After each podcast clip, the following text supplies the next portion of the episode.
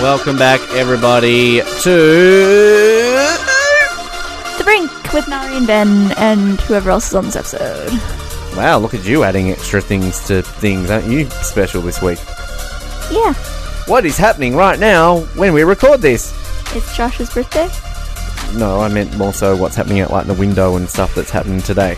It's snowing, It is. and I'm making cheesecake and dinner and peanut butter chocolate slice. I just want to uh, reiterate the excitement of the snow because um, this is this is like you know Mallory's Canadian, great, aha, fantastic, it snows, but like.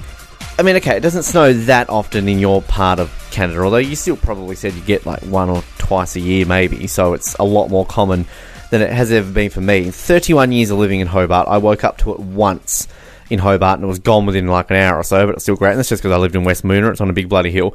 Um, but this here, like we when we looked this up, when we looked up Invercargill, we thought like, oh, that'd probably snow there. It's down very south. But apparently, it's not that common. We've been told this hasn't really happened in about four years. I thought it was longer than that. But um, it's it like, what was your reaction today when you saw all this? I was excited. I don't think I was as excited as you were. As excited as you were. Yeah. But it's it's well, it's like I've told you, and I think a lot of people based in Hobart would know. It's kind of at least once a year there would be some form of weather report saying like, oh yeah, there's a cold front coming in, and we're going to get snow down to the lower suburbs, like 100, 200 meters, possibly even sea level, and you get so excited. This excitement would build up, and you you think you're going to wake up. There's going to be snow, and it never happened. So when I kind of heard this, like this Antarctic front coming in, and possibly down to sea level, I was like, oh yeah, yeah, heard it all before. Woke up this morning, looked out the window, I was like, okay, there's like sort of just a, a slight little, you know, smear of snow everywhere. I recorded for an hour and looked out the window and it's bloody white Christmas out the front, not the shitty Christmas movie. It's not a Christmas movie. Um, why aren't you that excited? You should be excited. I am excited. I just, I don't know. I'm just not as excited. You didn't think this would be a possibility when you came here, or? Not really, especially not after the winter that we've had so far. Well, it's excuse me, not being the, the coldest of winters, and but this is the thing. Like it's August, which is sort of the last month of winter, and this is the when I was saying that one time I woke up to snow in Hobart, it was basically the beginning of August. So it's kind of odd. Like, is that a thing in Canada? So that would be what February for you? Is it like is that more common towards the end of winter? Because I would always assume it would be like a middle of winter thing, but it's clearly not. Normally, if we get snow, it's like early to mid January. And have you ever had a white Christmas? Yeah. So it has snowed at Christmas before in, in Victoria. Yeah, a few times. Um, I can't tell you the year, but there was one year where we got like two feet of snow and school was closed for like two weeks. I would expect school would already be closed on Christmas. No, but like because of all the snow that we. So, so like it's because I've heard in parts of Canada where it's like you know schools closed, but like y- even if you get like eight feet of snow, people it's like it's Canada, mate. Like go to school. Yes, that is true for most places where people just go to school with eight feet of snow because their cities can deal with it. Our city has one snow plow, and the city like shuts down if you get more than like probably four or five inches of snow. So twelve centimeters, fifteen centimeters. We, we drove. You drove today. Uh, we walked. That's what I was trying to say. Uh, from one end of the city to the other, which was great. Uh, threw a snowball at you, which was fantastic. We didn't build a snowman, but we took pictures of people wearing uh, wearing snowmen. Uh, throwing uh, build what is it? Building a snowman. That's what I'm trying to say. Our cat Stiggy, who's running around like a psycho cat all day. Uh, we took him out in the snow. How do you think he handled that? I think he was very good. He was really scared though. Poor He thing. was shivering. He was really scared. Poor little thing was terrified. But uh, yeah, it's exciting. Invercargill, snow. So do you think we'll get it again next year before we uh, leave again, or do you think that's it? I think that's it. Well, hopefully tomorrow when we wake up, it's still going to be there because we'll have to wait and see. Part of the show where we flashback, but I'm not going to play flashback because it's not the flashback segment. It's Days of Our Pies, our really crap radio soap opera serial that we did at one point in our history. Uh, we've still in, we're still in season one, and we've had six episodes. So now we're going to play the seventh episode of the first season of Days of Our Pies, and you're going to have some form of reaction to it. Previously on Days of Our Past. What's that noise? It sounds like ticking. It's coming from that briefcase. It sure is. Oh my god, it's a bomb! Lisa, it's Doctor here. The bomb was planted. The hospital is in ruins. That's mighty fine of you, Doctor. I heard the explosion from here. That's a job well done. But Billy, my son, my darling boy. is dead. Oh, wait, Lisa. Before you go, there's something I have to say. Sure, John Howard. What is it? I'm your father. Like pastry in the oven, these are the days of our pies.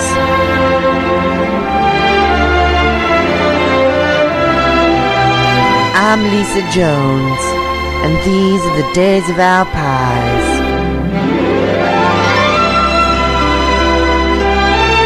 Bay had been devastated by a series of shocking events a shooting, a car crash, a former secret agent, a bomb, and now a shock revelation.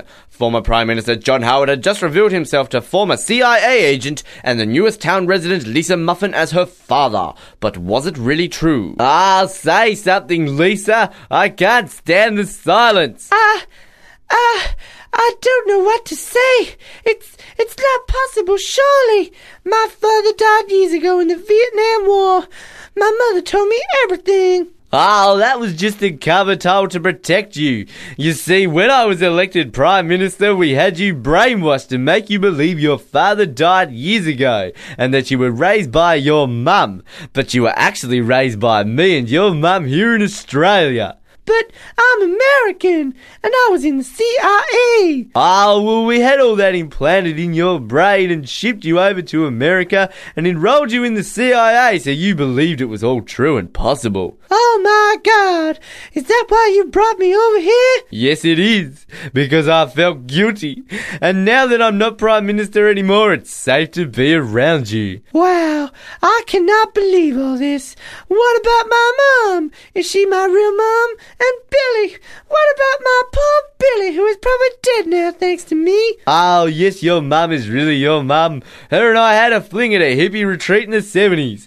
And Billy, uh, he's your son. That isn't part of the lie. Oh my God! I've lost a son but gained a father. I don't know to be happy or sad. Let's just remember this is a happy moment. I missed you, my little twiddle bear. Daddy! Meanwhile, back at the ruins of the hospital, General Store owner George Pyman, his wife Jennifer, and the now deceased Billy Muesli Bar's illegitimate father, Roy Bowler Cereal, all walked away from the hospital in search of the mysterious doctor who planted the bomb. Ah, Jennifer, why must the hospital be in ruins? Why must this doctor be so hard to find? And why, oh why must we walk instead of drive? Judge, calm down. Our cars are blown up in the bomb. Roy, how are you feeling? Not so good.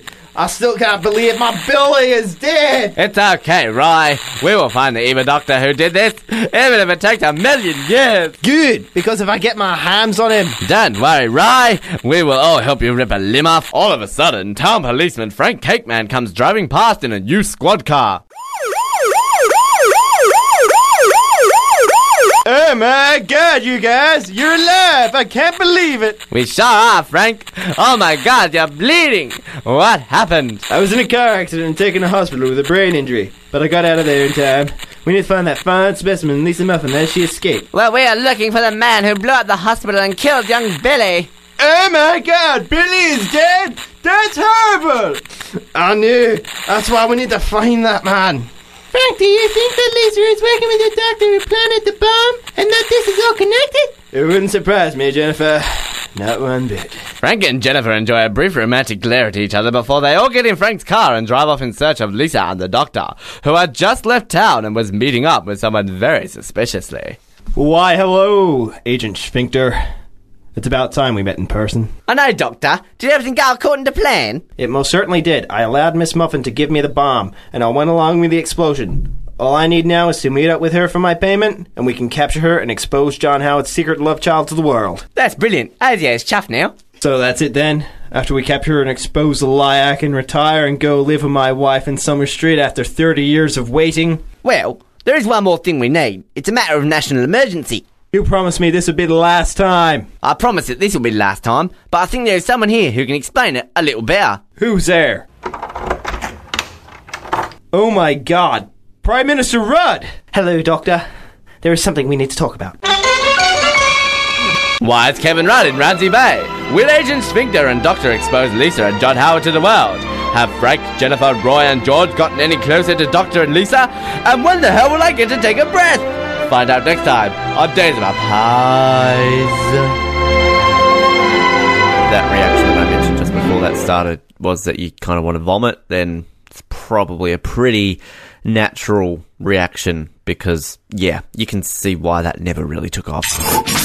Obviously, last week we finished off our 500 questions, which is pretty exciting. So we're needing to find some new things to do, and I've, I've found something. This is just for Mallory this week because I already watched this video. Basically, we're going to play a clip here, and Mallory has to guess the movie theme song. So it's called Guess That Movie Theme.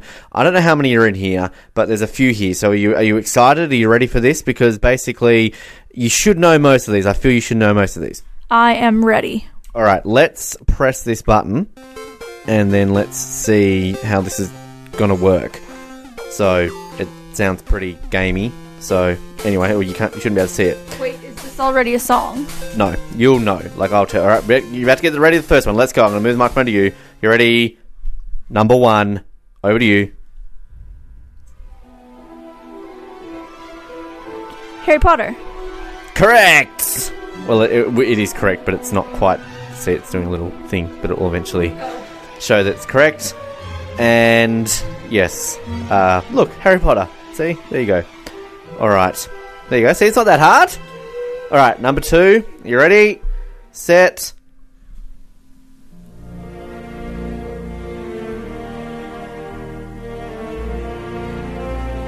Come on. You don't get this. I'm breaking up with you. I Time left run out. I think it's Titan. No, it's not Titanic. It's Jurassic Park! That is not the Jurassic Park theme. It is. That's the beginning of the movie theme. No, it's Star Wars. the beginning. How did you not get Jurassic Park? It wasn't. It wasn't the Jurassic Park theme. Like you know the Jurassic Park theme that I'm thinking of, right? It was the start of the Jurassic Park theme. I'm not that good. Wow, that really hurts my feelings. All right, you got Star Wars. All right, number four. Let's do this one. This is actually one that I didn't get.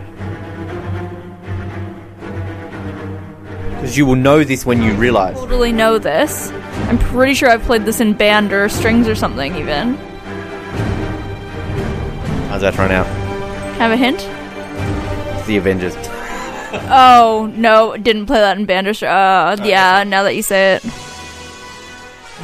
Oh, you gotta get this one. I don't know if you know this one as well because you've only seen these like not that long ago.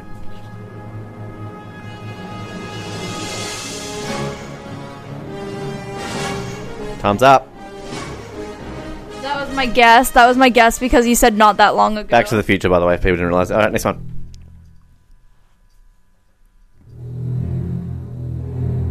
Jaw. Correct. Yes, that one's a bit of a slow start, but builds into it. What a great theme. Makes you want to go swimming, doesn't it? A little bit. In the snow. Yep. Yep. I can't believe you didn't get Jurassic Park. Hurts my feelings. All right, number seven. You ready? Watch this one that long ago either. Come on.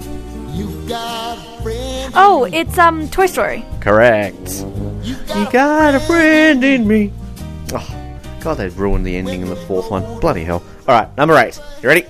Yep. I don't know why I keep asking. It just plays.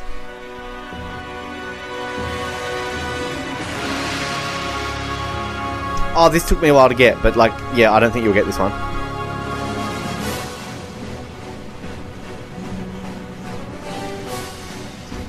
Batman. I would never. It's like the original Batman movie, and then they haven't really used it that often. Yeah, that one's a bit of a, a more obscure one. All right. You gotta know this one. You don't like this movie.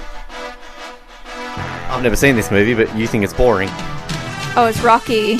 Correct. You needed to get to that part. You needed to get to that part. Yeah. Na, na, na. All right, number ten. Go, Stiggy, go. Here we go. Number ten. Oh my gosh. I know this. Yes, you do. Indiana Jones. Oh my gosh, that was that's six out of ten. Just so you know. Correct. Well done. Um, yeah, most of these are John Williams scores, by the way. the, the legend that is John Williams. Number eleven. All right, let's do this. I don't know if you've seen the movie, but you got to know this song.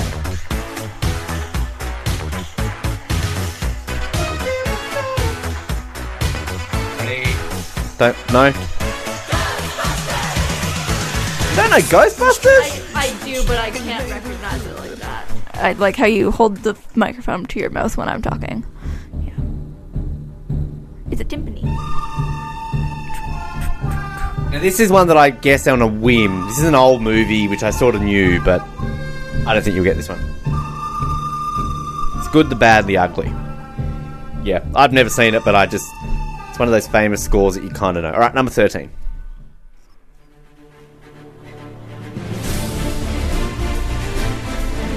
You've got to know this. It's Pirates of the Caribbean. Correct. Great score.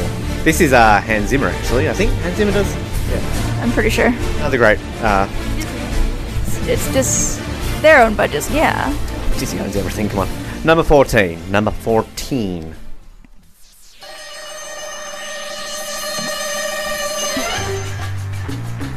Mission Impossible. Correct. I was going to say, you some of these ones are just really easy. I'm really loving the dance moves that go with every song. Every song's just a little bit different. That one's sort of, you know. Picturing Tom Cruise running over the tops of buildings. Number 15. Oh, this is one of my favourites. Don't know if you'll get this though. Iconic. I always used to get this confused with Indiana Jones, but it's Superman. Oh, I never would have gotten that either. No. Best ending of a TV show ever when Smallville and he takes off and he's they play the John Williams score. Alright, number 16. This one is Titanic. Correct. I love how they have like they like guess the theme and uh, sometimes uh, they're they're different things. Number seventeen. Let's do this. Oh, I think I was up to 8 because I had half of 16. Should I know this? Oh, this is one that I have no clue of. Actually, yeah, It's pretty. it's Lord of the Rings. Oh, dang it! Yeah, I didn't get that one. Yep, number eighteen. All right.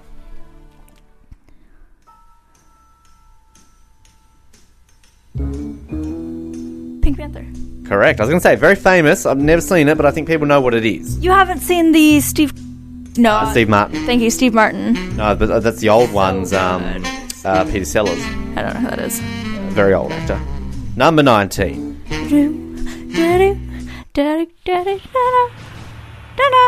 I don't think you'll get this one, but this is one of the greatest scores of all time. I'll give you a clue. We just did some of these recently on the Oz Network. Arnold, Terminator. correct. What a theme. I'm not gonna count that as me getting one because I actually didn't know it. One of the best movie themes of all time. Great theme. All right, number 20. I'm listening.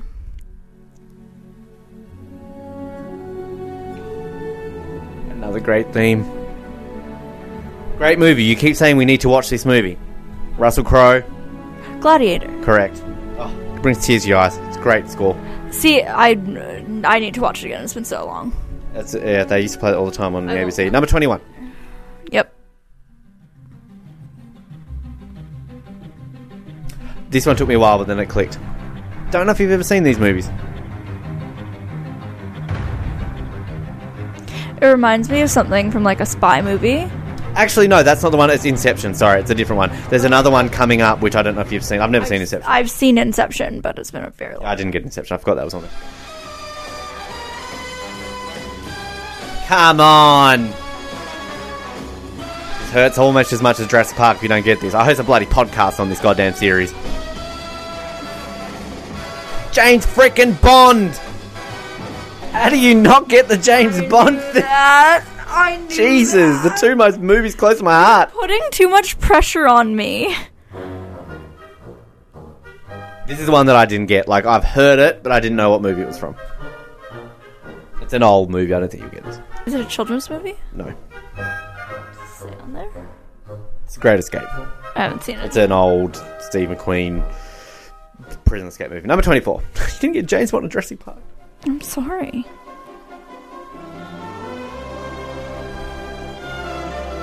Classic 80s kids movie. I totally know this one. Was an alien. E.T. Correct. I haven't seen that in a long time. You about to sneeze? She's about to sneeze. Allergic to not knowing Jurassic Park. And number 25. All right. Hey! Bless you. Number 25. This is the one that I don't know if you've ever seen. It sounds like um a horror movie. It's not. It sounds like um either It's Home Alone. Hey, that The time was oh up. Yes, I was gonna say either Home Alone or the one with the guy with the long fingers. It was Scissorhands. I got Time is up. No, Uh, Unfortunate Events. That's the one I was thinking. Lemony, Sn- Lemony. Yep. Good job. See, that wasn't too bad. I got ten because I didn't count two because you gave me very very big hints on two of them. I can't believe you didn't get Jurassic Park or James Bond. We need to rethink this engagement. All right, uh, we'll come back and wrap things up shortly. Something special for you today, given that it, uh, at least the day of releasing this episode, it is the 4th of August, and that might not mean a lot to some people. It's just another day, but for us on the brink, it's a big special day because it is the birthday of one of the founders of this very program, Mr. Joshua Shoobridge. Now, sadly, we weren't able to get Josh on for a brand new segment this week, but I was able to get Josh in some form, at least in a very old clip of Josh. Now, throughout the history of this show, Josh has been in studio, he's been out of studio, he's been in other states and countries and everything else in between. And back when he first initially left, well, actually the second time he left, he left and came back and then he left again. The second time he left, we thought, well, hey, let's get him on in some capacity. That capacity was over the beautiful invention that was Skype, and we held a bit of a semi-regular intro segment that we do with him, kind of like we do now here on the show. So this is all the way back from the 1st of June 2012, seven whole years ago. And this is what Josh had to say on that fateful day as we celebrate the man's birthday. The Brink, Edge Radio 99.3 FM, the 1st of June 2012. Hope your Friday morning is going very well. Of course, Sledge on the Edge today, round three, but we're going to take a little break from that for just a moment because our, our few fans of this program, millions of them actually, right around the world, know and love the hosts of this program. They love my voice. They love Sam's voice. Of course, he's uh, having his fortnight off today. And they also love the other face of this program's voice, who came back, joined us for a month or two in the studio, got the fame, got the fortune, but then buggered off back to New South Wales again. And we thought, that's it. We're never going to hear from him again. But, but, both of his fans are excited right now because we have him on the line now due to the glorious invention that is Skype. His name is Josh. He's our very good friend, co-host. He's he is the Brink. Josh, welcome back. That is right. I am the brink. I was here since like day one, mate. And I'll tell you now, I'm not going to leave. The internet's amazing, and so are you. I, I love what you're wearing right now. I can see it because you have a camera, but I don't. And I don't think anyone else who's listening could hear it. He's wearing a Chicago Bulls jersey. That's like It's a ju- Uh, yeah. it's, it's a jersey. But it, it, you know what it reminds me of, Ben? Tell me, Josh, what does it remind you of? Grade four. Grade four. Because that's when the Chicago Bulls became cool. I was going to say you didn't even know me in grade four. What are you talking about? Was this just? I was obsessed with the Chicago Bulls in grade four. You were on. I don't, I don't even know where did you go to school in grade four. Were you even in Tasmania? No, I was in um, Belmont in New South Wales. Right, right. So it wasn't just a it wasn't just a Glenorchy primary school thing then. No, it was worldwide. Worldwide, yes. Well, Michael Jordan does have that effect on people, doesn't he? What What does he do now? Um, he just he, he, he, just sits there. I think he uh, he he co-owns one of the teams in the in the NBA or something. I don't know. I mean, he's he's that rich. He could just sit down and do a poo and he makes a million dollars. I mean, come on. Speaking of Michael Jordan, I, I had uh, my my partner come up to me the other night, and she showed me this picture. Your partner? Yeah, my partner. sure. In your law firm, or is is, is he a is he a he? I'm sorry, I Okay. hate that term, partner. Your girlfriend, Okay, Josh. my girlfriend. She came up to me with this picture from Facebook, and she she pointed it in my face. She goes, "Do you think that's a leather couch?" I went, "Well, what do you mean?" And it's this guy who's this ripped black guy who with this. And this so- it's like the picture's so close up, he looks like a leather couch. and it made me think. It made me think of Michael Jordan in his old age. I'm sorry. You just you just got to me. You got. Speaking of Michael Jordan, uh, my my partner shows me a picture of a leather couch. But it's a it's a it's a ripped guy. it's taken you two minutes, Josh. Two minutes, and you're already being racist. Mate, it's taken me 24 years to not be. Oh goodness me! It's it's it's funny to think that that you're in. Where, where where the hell are you? For, clear this up with our listeners. I keep saying you're in Bega, but I don't even know if that's where you are. Yeah, Bega. I'm in, a, in the Bega County Shire, uh, living in a suburb called Kalaru. Kalaru. Kalaru. Kalaru. Yeah, Sounds like something you order at a seafood restaurant. it's just as nasty too. It's just nasty. Well, I mean, people want to know, Josh. Both your fans want to know what the hell you were doing in Kalaru. Uh, I'm pursuing the cause that is legal marriage. that, that's all you're doing. That's why you've pursued the dream of living in Kalaru, like most Australians It's- want it- to. It's it's the dream, Ben. It's the dream. now, I I now I now own land. You now own land, really, in Kalaru. Is, is that basically the whole town, or what? It's actually quite big. It's about the same size as West Moonah, Same size as West Moonah. but looks like Glen Huon. Right, right. Now, does it have the um, the appeal of West Moonah or the the sanctu- the the sanctuary of Glen Huon? Just, just think of Tasmania with four degrees warmer weather during winter, and you got it spot on. And they make cheese as well. Best cheese. Best cheese. Is, is it kind of uh, you've got to you, when you go to the supermarket if you don't buy Bega cheese, so people give you dirty looks. I'll tell you what, Ben. If you want to know what kind of looks you get, I want you to YouTube. I want I want the listeners to do this too. I want you to YouTube. Say no to panda. Say no to It is- panda. Just watch it, and that'll tell you the reaction that you get when you do not buy Bega cheese. Right, right. Okay? Well, I would be worried if the Brink broadcast from Bega when we ask our guests what the fav- their favourite type of cheese is.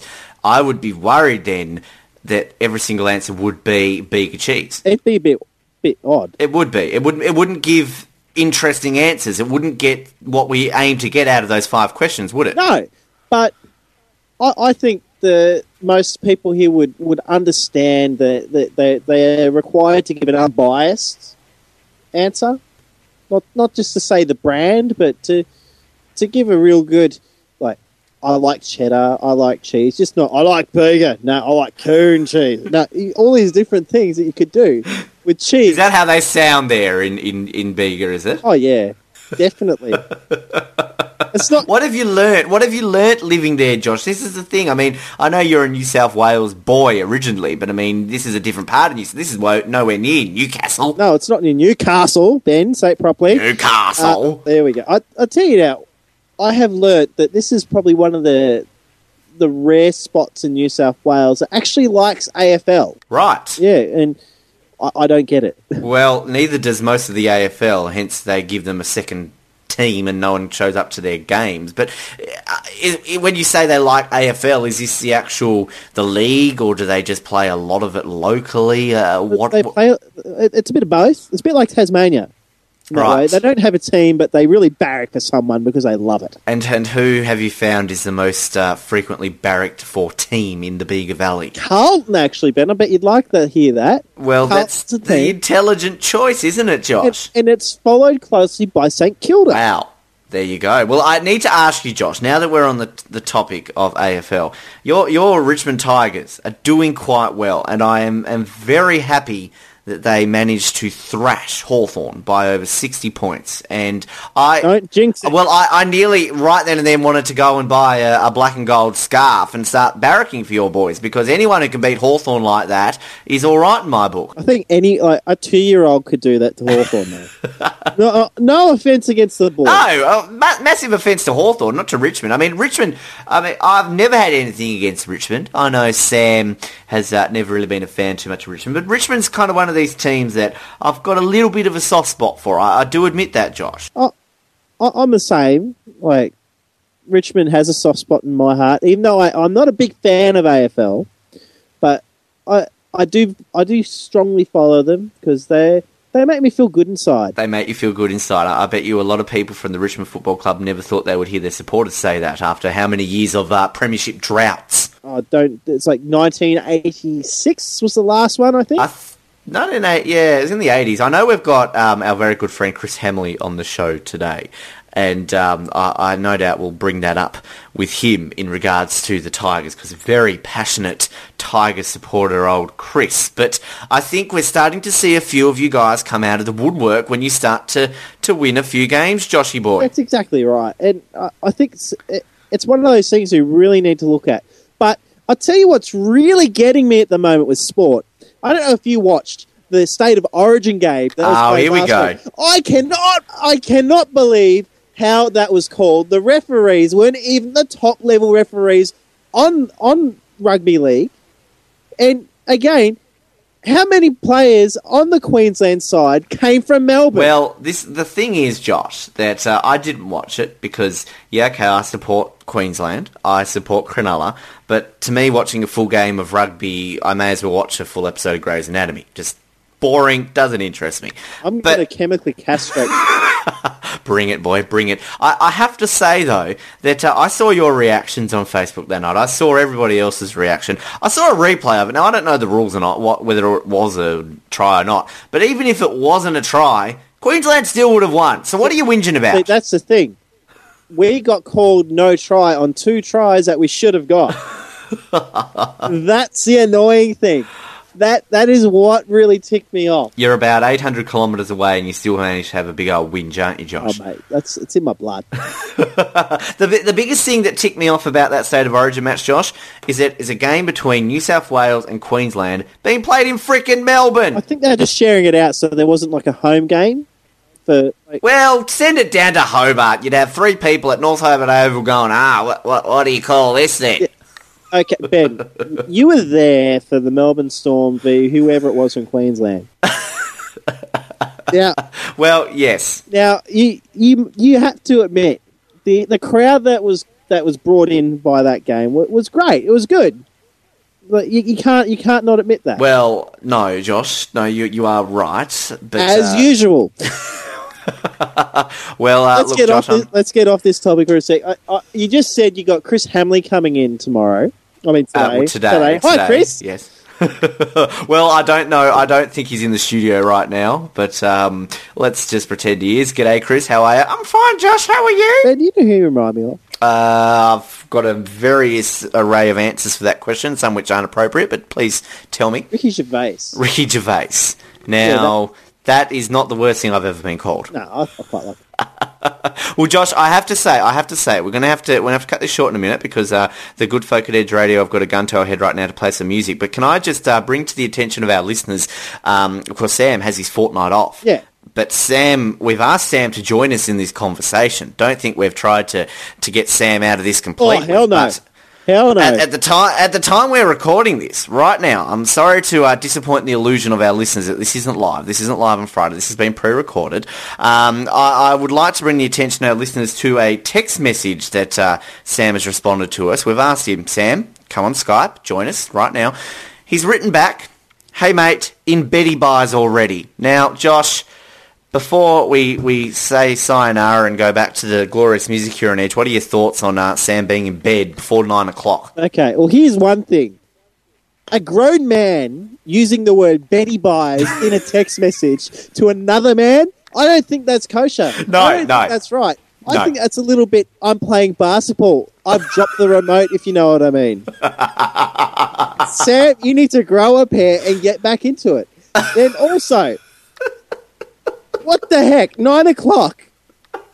Are you in primary school or something? Are Yes, you, Sam. are, you, are you Jamie Durie and have to wear those short shorts and that blue shirt or something? You might look like him, but you don't need to dress like him, you architect. That's right. I went there, architect. I'll have to talk to you about my house soon too, Sam. So be careful about that. But anyway, come on. I, uh, I'm worried for your safety. I think that uh, Sam's going to call up his good friend the Sarge and uh, have you go and... Josh, this is the Sarge. Oh. Ah. All I have to say. well- but just a just a quick shout out to Chris Hammers, mate. I, I've heard the good news about Back to the '80s coming back to Hobart. I'm excited. It's almost as it's it's made me want to come back just to see that show. Well, there you go. Well, Not too much to see my mate. if he's not in the studio while this is playing, Josh, I will be sure to say that. Thank you very much, Josh, for being here on this Friday morning. We'll speak to you next week. And can you please send out the Facebook message or the or the text or the carrier pigeon to good old Arnold Schwarzenegger? We miss him and we want him back. He is here today to say hello. Hello, Arnie. We don't have time to talk to you very long, but just a quick hello. We'll talk to you more next week. We week. will lift sheep, we will lift the pigeons, we will lift the goats. You'll be ready for Gym Advice of the Week, starting next week on Edge Radio. I need it. I need it badly. Thank you, Josh. Thank you, Arnie. We're going back into the music now. Here on the brink, it is Edge Radio. Very informative and interesting, as per usual. Seven years, that's crazy. That is nearly a whole decade since that segment aired. But uh, a big happy birthday to Josh. I'm sure you're listening. Thanks for being a part of this show. You are a legend. Get your ass back on this show already.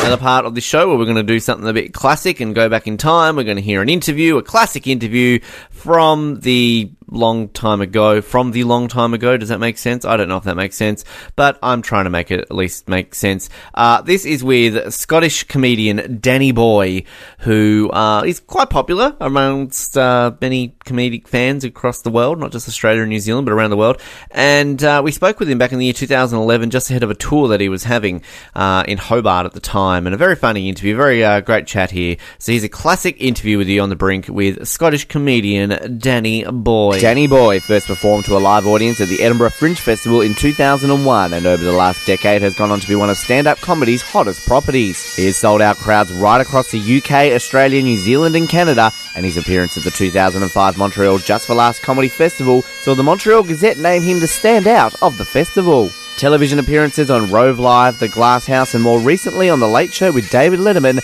has stamped his authority on the global stand up comedy scene. Danny is about to hit the road with his new tour, Messenger Please Do Not Shoot. And during the week, I spoke to Danny about his upcoming tour and life as a stand up comedian. Danny, thank you very much for your time here on Edge Radio and The Brink. My pleasure. Now, it has been 10 years since your first solo show, way back at the Edinburgh Fringe Festival. Now, how has life changed for you over the last decade? Um, well, it's been a bit of a whirlwind, to be honest. Um, I, I've kind of, uh, yeah, I started in a, a room above a pub, playing to 12 people in Edinburgh, and um, it's just sort of grown and grown, and uh, since then, and now I'm playing to well, nearly 14 people in a room above a pub. uh, no, I'm, I'm I'm doing very well, and uh, and particularly in Australia, it's because it's a kind of word of mouth place here, and um, it's been very it's been very good to me. Now, why do you think that is the case, though, that so many Australians have fallen in love with you? I have no idea. I guess because you're just bunch of drunken alcoholics like us in Scotland, and we we just uh, we seem to always have a good giggle when we get together. Um, I really don't know. I think it is. I think to be absolutely honest, the uh, the sense of humour in uh, in Australia is very similar to Scotland. I, I don't feel like I have to change an awful lot here. You've, you seem to have the same kind of you know love of a good yarn, which Yeah. uh, which we really like in Scotland as well. You know, people people feel like I feel like I'm telling people stories in a pub here, which is very similar to, to how I pro- uh, produce my shows in Scotland. Obviously, when you go to places like America where the humour is slightly different, do you then need to explain a little bit more about your jokes? Yeah, yeah, a lot more. Um, I mean, I've just come back from uh, doing a tour of the states, and it was it was tough. They don't really get me there. they were they were kind of staring, just not really going. I don't I don't get it. He he sort of sounds Irish. He looks Indian. What's going on? What's going on? It's not really a, a familiar mixed race uh, Scottish Indian. They, they don't have many of me No. there, and if they didn't, and the, you know, it's not. It's very strange actually because obviously we in Australia and, and in Scotland we get a lot of American culture. You know, we get a lot of their shows and stuff. So, like, if an American comic stands on stage and says, "You know, I bought I bought a new pair of pants today," I know they mean trousers. When I go to America and I say, "Oh, I bought a new pair of trousers today," they, they genuinely look at you like, "What? What are you talking about? We don't know what you're talking about." So it's um it's a hell of a lot of a cultural difference.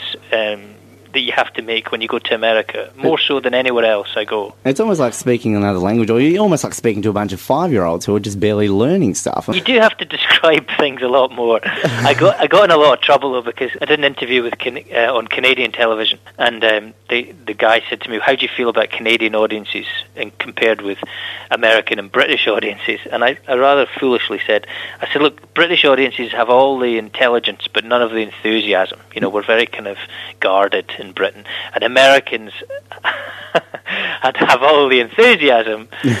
Uh, but and I didn't even finish. I sort of stopped myself from saying, "God, I'm just about to say Americans are really thick here." uh, but um, I didn't even need to finish it because, uh, God, the complaints I got from American people.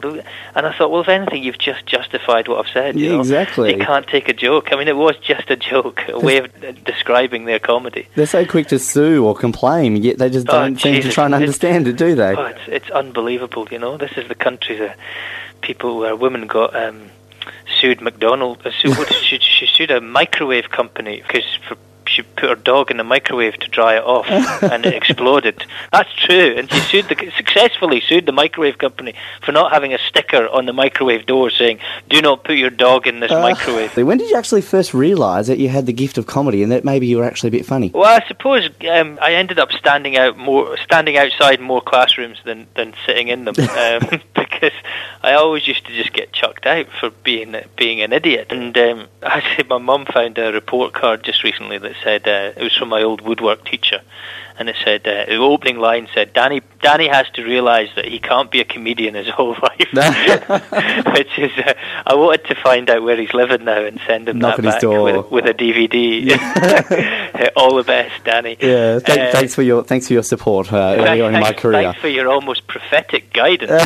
um, yeah, um, so I, I, I suppose it was a lot to do with um, with always being the kind of classic class clown. But I, I didn't even know. I, I never had any great um, desire to be a comedian until I fell into the actual uh, process of becoming a comedian. Um, but but I suppose everything retrospectively re- retrospectively everything seems to have fitted in. How long does it actually take to come up with material for each routine? Now, obviously, you're on stage for a couple of hours there, but I mean, it must be Uh, a bit difficult to come up with some of the stuff there and even remember it all. Yeah, remembering is the hardest thing. Uh, because well, what I I never really write anything down, um, not verbatim anyway. I'll write down uh, sort of topics and and and like one word and lines and stuff, but I don't actually write out a script as such. So so usually when I say stuff on stage, it's I say it differently every time, even if it's the same bit of material, because I can't really remember the la- how I said it last time, and, and that's good as well because it kind of keeps it fresh uh, to me, and and um, and as a result of that, usually I'll say something differently, and it will jog another idea. So uh, a lot of my writing comes from from the actual time on stage itself. Uh, that in theory, that's how it works. Now, with that, um, how hard is it when you say put so much thought into one of these routines and then you don't get a laugh that you're hoping to get out of a joke? yeah, we've all been there. um, oh, you know, I mean, I think that's part. See, the thing is, comedian. A lot of comedians, I think, too they concentrate too much on the the actual joke. that sounds terrible, but I I quite like those moments when Mm. it's a bit um, not awkward, but just when something doesn't necessarily work. It shows a kind of human uh, side to the whole comedy thing. Because look, when you go and sit down in a pub with people not everything you say is going to get a laugh, and sometimes the, the working of the story is is part of the payoff. The fact that there is moments when it's not necessarily where it's either uncomfortable to listen to or or just or it's just interesting. Um, I always say that. I, I say to myself, if it's not funny, it's got to at least be interesting. That's that's basically my, my policy. But I, I certainly don't worry when um when something doesn't work because uh, I'm pretty sure that if I keep talking for long enough, it'll start to get funny at some point. now, just on that too, when you're actually not on stage and you're just talking to people in the pub or wherever you may be, do you sometimes feel like people are expecting you to be funny because you are a comedian? Yes, and as such, I have no social life whatsoever. I really don't. I don't go out anymore. I don't have friends anymore. I just lock myself in a room.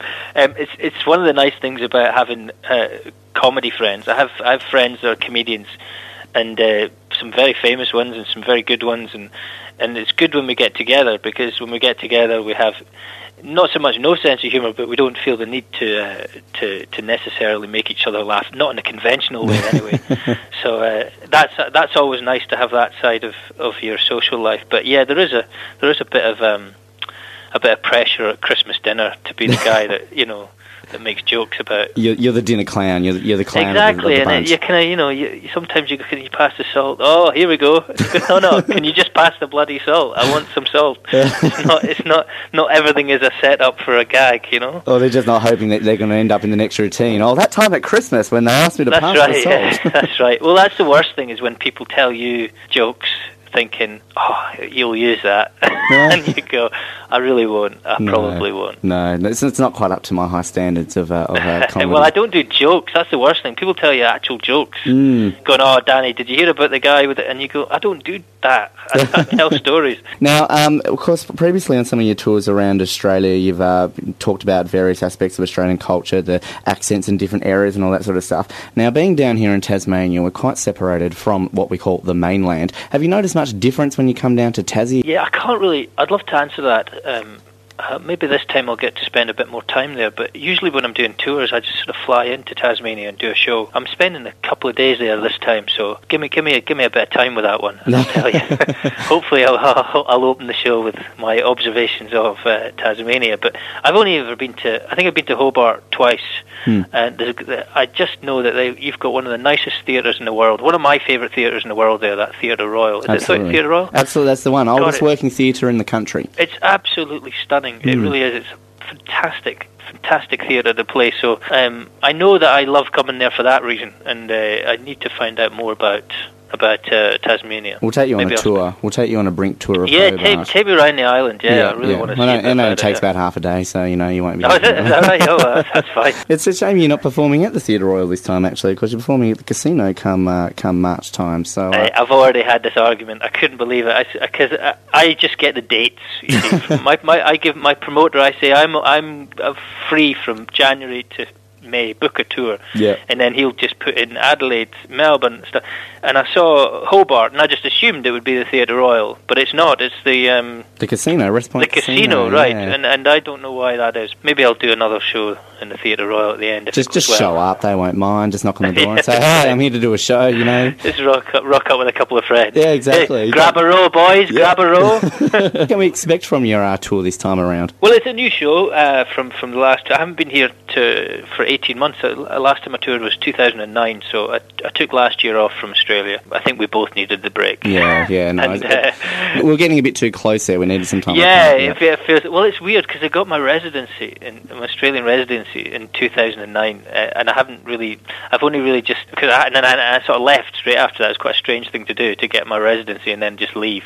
uh, but it was nice this time because I, I got in last week and. I sailed, oh, I sailed through immigration. It was, I just flashed this passport with a big sticker saying approved. It was marvellous, just waving to all the other foreigners as I, as I made my way to the baggage carousel. It was great. Um, so yeah, I'm, I'm, I'm. Um, it's a new show, and it's uh, it's it's quite exciting. I've, I'm, I haven't haven't quite worked out exactly what it is yet. Um, I've got some uh, benefit gigs this week for the floods victims, so I'm hoping to work up the show into good shape to get ready for the ready for the tour. You know, just on that too, given that you are doing these warm-up shows uh, throughout the week for for the victims of the floods, is it hard sometimes to sort of put on a comedy show in light of such tragedy, or do you think it's the opposite effect? It's it's a time to make people laugh. Yeah, it is the opposite. It's definitely. I mean, there's no. Um, I mean, look, comedy is a, a, great uniter in many ways. I mean, I, I'm lucky enough I go around the world doing this, and and you know, there are places I go to which aren't aren't the happiest of places, whether it be recessions or you know tragedies or you know anything. I mean, it happens everywhere. And it, uh, getting into a comedy show, sitting down, the whole idea is to to basically my job is to make people not think about their own problems for that time. To, to, to just to just to relax and take their mind off everything for for a little while anyway, and um, and that's really what I do. And um, you know, I watched the, this. I was over here watching the whole Queensland floods. You know. Um, develop on television and it was kind of heartbreaking and you kind of go well I've got to do something so Mm. um, yeah it was a perfectly natural thing to go okay well I'm going to be doing warm-up shows anyway so May as well put it to good let's, use. let's, let's put it all to good let's, eh, then then if it's not very good everyone can feel good about, Yeah, about yeah. the show afterwards well Danny you've got a lot of work to do but still good cause Now, uh, we're nearly at the end of the interview, and we'll wrap it up with a bunch of questions we'd like to ask all our guests. But I would just like to get your opinion on something, Danny. Now, being Scottish, and obviously coming from Scotland, the, the Yeah. kilt is a big symbol of Scotland. Now, are you a big fan of the Scottish kilt? I am I am uh, for the right occasions yes Yes. Well, okay. Well, how, how do you think a wedding is for a right occasion? Because I'm actually getting married next year, Darren. I uh, have, Oh, a, have a big Scottish family, and um, I'm wanting to dress in up in a kilt and go the full Scottish attire. But my fiance is quite opposite and opposed to the idea. So, is there something that you could say to maybe change her mind as to why I should wear a kilt and why I would look so good in one too, Danny? Well, that's strange because it's usually the women that love it, uh, um, that love the kilts. Uh, I think a kilt is an incredibly smart thing to wear. I think it looks. I think at a wedding it always looks really good. Um, What's your tartan? It's sort of a blue with a bit of red, and I think it's got a tiny bit of green on it. It's only sort of just started to do the research on it. Well, yeah. sometimes I think that can make a difference Hmm. to, to know because there's some pretty horrible tartans to be honest. There's some that look like a kind of this horrible patchwork quilt of, of like some like someone like a kind of designer's thrown up on That's why you just change your name quickly before you get married. You know, you, you find someone Yeah. else's tartan. That's right. It's that, but you can always. The good thing about being uh, about being Scottish is you can always find a clan that's got some kind of link to you that's got a nice tartan. Yeah. I remember uh, most people, most people, if they go back uh, far enough, uh, can find a, a, a relation to black to black watch to, Yeah. for wearing a black watch, which is that kind of nice sort of dark tartan, the, which is always I think looks really, really, really, really smart. So um, you should you should go for it. I was just reading actually in the paper that um, in this the Qatar World Cup in 2022, men and women are not allowed to, to show their legs. Oh God, God, we qualify. Don't yeah. How are they going to play soccer in that? well, that, that that's a consideration as well. Maybe we'll they'll be like fan players will be dressed like fans, Yeah. jo- jogging bottoms and, and Playing in 50 degree heat and trousers. Exactly, but uh, it does worry me that we can't. Uh, Mean, ten thousand Scottish fans descending on Qatar with kilts. Oh, Um, jeez. They can't. They can't arrest us all. Absolutely. Maybe that's the one where you definitely should try not to qualify for. Yeah.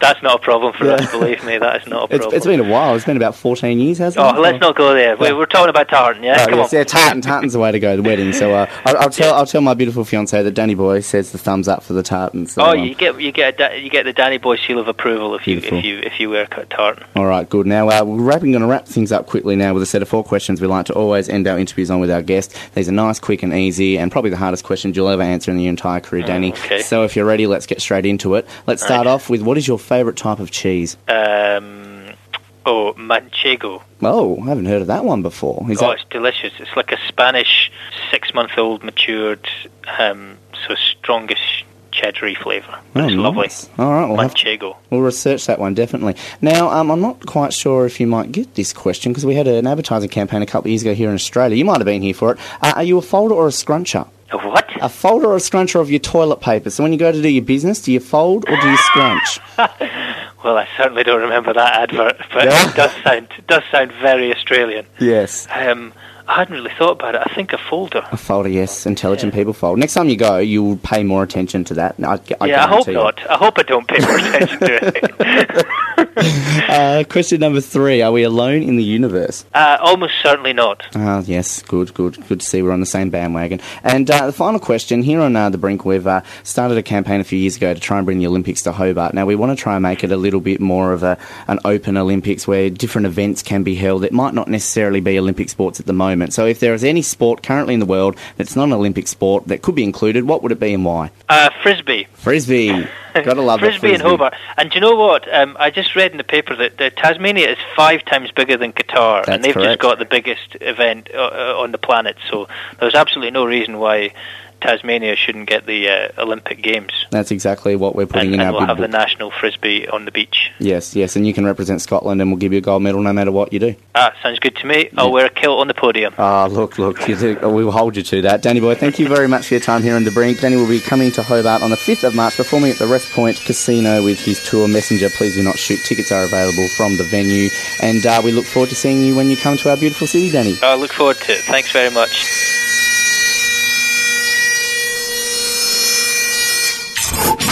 And we're about to wrap things up. Um, this is an episode where it snowed. Mallory needs to check her knowledge of movies that are close to my heart. I mean, she got Star Wars, but I mean, you know, still the two other, the other ones out of me that she didn't get. Um, I don't know how I feel about that. Um, anything else exciting happening in the world of Mallory?